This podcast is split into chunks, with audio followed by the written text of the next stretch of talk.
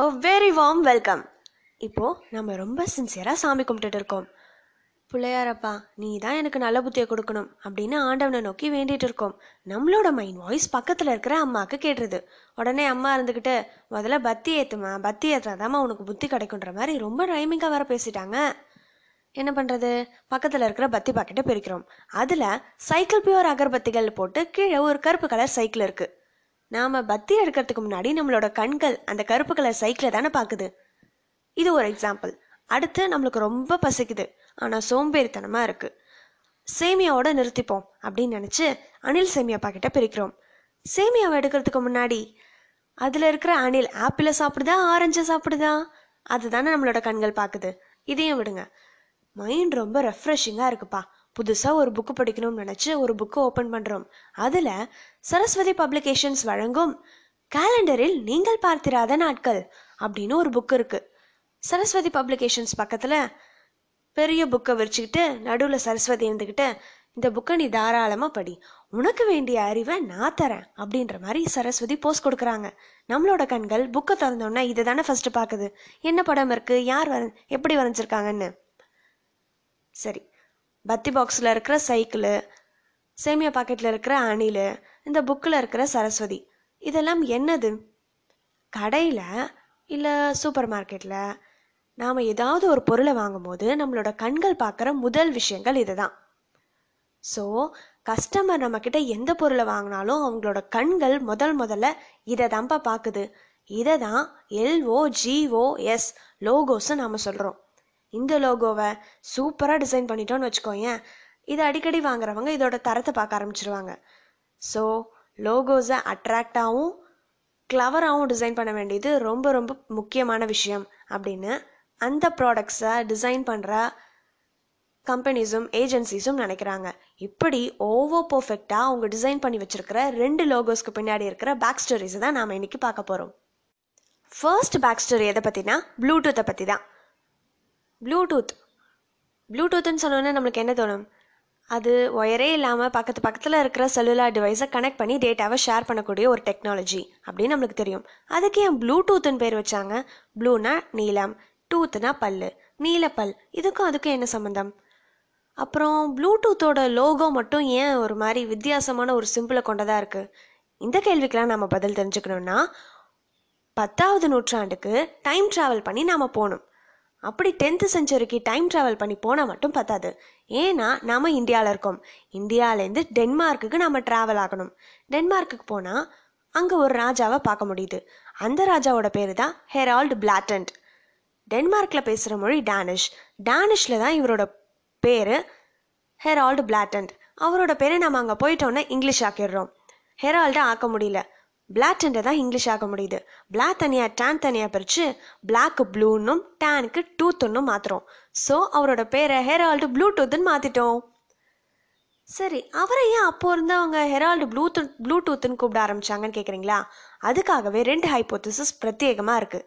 ஒரு ஹைப்போதிசிஸ் என்ன சொல்லுதுன்னா, அவருக்கு ப்ளூபெரிஸ் மேலே கொள்ள ஆசைப்பா, அதனால் அவர் ப்ளூபெரிஸ் எடுத்து சாப்பிட்டுக்கிட்டே இருந்தாரா, அதனால் அவரோட பல்லெல்லாம் நீளமாக மாறிடுச்சு அப்படின்னு ஒரு ஹைப்போதிசிஸ் சொல்லுது. இன்னொரு ஹைப்போதிசிஸ், அவருக்கு பூச்சிப்பல் இருந்த மாதிரி ஒரு ஞாபகம், அந்த பூச்சிப்பல் ப்ளூவோட ஷேடும் பிளாக்கோட ஷேடும் கலந்து அந்த மாதிரி இருந்ததா, அதனால அவருக்கு ப்ளூடூத்துன்னு பேர் வச்சுட்டாங்க அப்படின்னு இன்னொரு ஹைப்போதிசிஸ் சொல்லுது. இதுக்காகவா இவரோட பேர் எடுத்து அந்த டெக்னாலஜிக்கு வச்சாங்க அப்படின்னு கேட்டால் அது இல்லை உண்மை. இதை தாண்டி அந்த ராஜா வேற ஒரு விஷயத்த பெருசாக பண்ணார். அது என்னன்னா, நாம் டென்மார்க்கோட ராஜாவாக இருக்கோம். நம்மளை சுற்றி அயர்லாண்டு இருக்குது, ஃபின்லாண்டு இருக்குது, நார்வே இருக்குது, ஐஸ்லாண்டு இருக்குது, இதெல்லாம் இருக்குது. இந்த நாடுகளெல்லாம் நம்ம ஆளணும்னு ஆசைப்படுறோம், எல்லாத்தையும் ஒன்றிணைக்கணும் அதுக்கு. ஆனால் நமக்கு போர் மேலே இன்ட்ரெஸ்ட் இல்லை, வார் மேலே இன்ட்ரெஸ்ட் இல்லை, நாம் என்ன பண்ணுறது அப்படின்னு யோசிக்கும் போது அவர் மைண்டுக்கு ஸ்ட்ரைக் ஆனது ஒரு விஷயம். எல்லா நாடுகளையும் ஒன்றும் இணைச்சிட்டாரு, ஒன்றா சேர்த்துட்டாரு. எதன் மூலமாக? மதத்தின் மூலமாக. அந்த மதம் தான் கிறிஸ்துவ மதம். கிறிஸ்டியானிட்டி மூலமாக இருக்கிற அதாவது வட ஐரோப்பிய நாடுகள், இந்த நாடுகள் எல்லாம் எல்லாத்தையும் ஒன்றிணைச்சிட்டாரு. ஸோ போரே இல்லாமல் இந்த நாடுகளை இணைச்சதுனால ஒயரே இல்லாமல் பக்கத்தில் இருக்கிற டிவைஸை கனெக்ட் பண்ணக்கூடிய அந்த டெக்னாலஜிக்கு இவரோட பேரை தூக்கி ப்ளூடூத்துன்னு வச்சுட்டாங்க. இதெல்லாம் ஓகே தான். ஆனால் அதில் இருக்கிற சிம்பிள், அதாவது ப்ளூ பேக்ரவுண்டில் ஒயிட் ஸ்கெட்சிங்கில் ஒரு மார்க் இருக்கே, அது எங்கேருந்து வந்ததுன்னு கேட்டால் அதுக்கும் இருக்குது பதில். என்னன்னா, நாம் இங்கிலீஷில் யூஸ் பண்ணுற லெட்டர்ஸை ஆல்ஃபாபெட்ஸ்ன்னு சொல்கிறோம் இல்லையா, அதே மாதிரி டேனிஷ் மொழியில் யூஸ் பண்ணுற லெட்டர்ஸோட பேர் runes, RUNES runes. Harald Bluetooth ஹெச்லேருந்து ஹெச்சையும் பிஐயும் எடுத்துக்கிறாங்க, இதை ரெண்டுத்தையும் ரூனாக மாற்றுறாங்க. டேனிஷ் மொழியில் ஹெச்சுக்கான ரூன் என்னென்னா, டாப் டு பாட்டம் ஒரு சின்ன கோடு போட்டு அதோட சென்டரில் ஒரு இன்ட்டு மார்க் போட்டால் அதுதான் ஹெச்சுக்கான ரூன். பிக்கான ரூன் என்னென்னா, திருப்பியும் டாப் டு பாட்டம் ஒரு சின்ன கோடு போட்டு அதே கோடை பேஸாக வச்சு ரைட் சைடில் மேலே ஒரு ட்ரையாங்கிள் கீழே ஒரு ட்ரையாங்கிள் போட்டால் அதுதான் பிக்கான ரூன். இப்படி ஹெச்சுக்கான ரூனையும் பிக்கான ரூனையும் இணைக்கும் போது பைண்ட் ரூன் அப்படின்ற ஒரு புதிய லெட்டர்ன்னு சொல்ல முடியாது, ஒரு சிம்பிள் மாதிரி ஒரு விஷயம் உருவாகுது. அதை தான் தன்னோட லோகோவாக எடுத்துக்கிச்சு ப்ளூடூத். இப்படி தான் ப்ளூடூத்துக்கான லோகோவும் ப்ளூடூத்ன்ற பேரும் உருவாச்சு. Very fine all fine. அடுத்து நம்ம பார்க்க போகிறது KFC, த எம்மி கெண்டகி ஃப்ரைட் சிக்கன். என்ன நாக்கில் எச்சு ஒருதா ஃப்ரைட் சிக்கன் சொன்னோன்னே? அவ்வளோ ருசியாக இருக்கும்ல. எனக்கு அவ்வளோ ருசியெல்லாம் இல்லை, ஏன்னா இதை விட இதோட கதை இன்னும் ருசியாக இருக்குது. அப்படி என்ன கதைன்னா, இதை கண்டுபிடிச்சவர் யூஎஸில் இருக்கிற ஒரு தாத்தா, அதாவது KFCயோட ஃபவுண்டர் அவர் தான். அவரை கர்னல் சாண்டர்ஸ்ன்னு எல்லாரும் கூப்பிடுறாங்க. அப்படி கர்னல்னு கூப்பிடுற அளவுக்கு அவர் ஒன்றும் மிலிட்ரியில் வேலை பார்த்தவரோ ஆர்மியில் வேலை பார்த்தவரோ இல்லைங்க. அவரோட சின்ன வயசில் பலதரப்பட்ட தொழில்கள் அது நிறையவே செஞ்சார். ஆனால் அதிலெல்லாம் அவருக்கு இன்ட்ரெஸ்ட் போய், இந்த வயசான காலத்தில் ஏதாவது புதுசாக ட்ரை பண்ணணுமே, நாம் இந்த உலகத்துக்கு நம்மளை யாரை நிரூபிக்கணுமே அப்படின்னு ஏதோ புத்துணர்ச்சி வந்த மாதிரி புதுசாக செயல்படணும்னு நினைக்கிறாரு. அப்போது இவர் கையில் இருக்கிறது 2 விஷயங்கள் தான். ஒன்று, இவரோட அம்மா இவருக்காகவே பிரத்யேகமாக செஞ்சு கொடுக்குற ஒரு ஸ்பெஷலான சிக்கன் ரெசிபி. இன்னொன்று, ஒரு டேமேஜான கார். அந்த காரை வச்சு என்ன பண்ணுறதுன்னு காரை ஓரங்கட்டுறாரு. இந்த ரெசிபியை கையில் எடுத்துக்கிட்டு யூஎஸில் இருக்கிற பெரிய பெரிய ஹோட்டல், பெரிய பெரிய ரெஸ்டாரண்ட்ஸ்க்கெலாம் போய் ஏறி இறங்குறாரு. இந்த ரெசிபியை உங்கள் ஹோட்டலில் ட்ரை பண்ணி பாருங்களேன், அவங்களோட கஸ்டமர்ஸ் விரும்பி சாப்பிடுவாங்க, அவங்களுக்கு ரொம்ப பிடிக்கும், இதுக்காகவே நிறைய ஃபாலோவர்ஸ் உண்டாவாங்க அப்படின்னு எல்லாருக்கிட்டையும் கேட்குறாரு.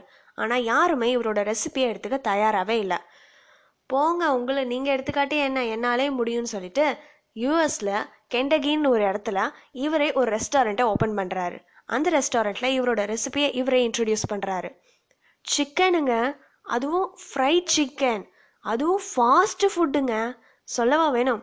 அதுக்காகவே நிறைய ரசிகர்கள் கூட்டம் உண்டாகுது. அதுக்காக ஒரு பிராண்டே உருவாயிடுச்சுன்னா பார்த்துக்கோங்களேன். இந்த பிராண்டை நாம் டெவலப் பண்ணணும்னு நினச்சி இந்த kernel Sanders Kentucky fried chicken அப்படின்னு அந்த பிராண்டுக்கு நேம் வைக்கிறாரு. அந்த பிராண்டோட ஷார்ட் ஃபார்மாக KFC அப்படின்ற லெட்டர்ஸ் எடுத்துக்கிறாரு. அதுக்கு மேலே ஒரு ஒயிட் கோட், வெள்ளை கோட்டை பந்தாவாக மாட்டிக்கிட்டு தன்னோட வெள்ளை மீசையும் முறுக்கிக்கிட்டு கெத்தாக ஒரு போஸ் கொடுத்துருக்கிறாரு இந்த தாத்தா. அதுதான் KFCயோட லோகோ. Very fine. நம்ம ப்ளூடூத்தோட லோகோ, KFCயோட லோகோ, இதோட பேக் ஸ்டோரிஸ் பார்த்தாச்சு. இதை தாண்டி நிறைய லோகோ சூப்பராக இருக்கே, அதுக்கான பேக் ஸ்டோரிஸும் நாம் தெரிஞ்சுக்கணுமே அப்படின்னு நீங்கள் ஆசைப்பட்டீங்கன்னா, உங்களுக்காகவே பிரத்யேகமாக இணைய சேவை காத்துட்டு இருக்கு. போய் லேப்டாப்பில் இருக்க கீபோர்டையோ ஃபோனில் இருக்க கீபோர்டையோ தட்டினீங்கன்னா, நான் நீ பார்க்கறதுக்காக தாண்டா நான் காத்துட்டு இருக்கிற நிறைய விஷயங்கள் உங்களுக்காக காத்துட்டு இருக்கு. It's your wish to decide. நீங்கள் பார்த்தாலும் பார்க்கலாம், பார்க்காட்டியும் போகலாம். Chase your dreams, don't get the dreams to chase you. Bye.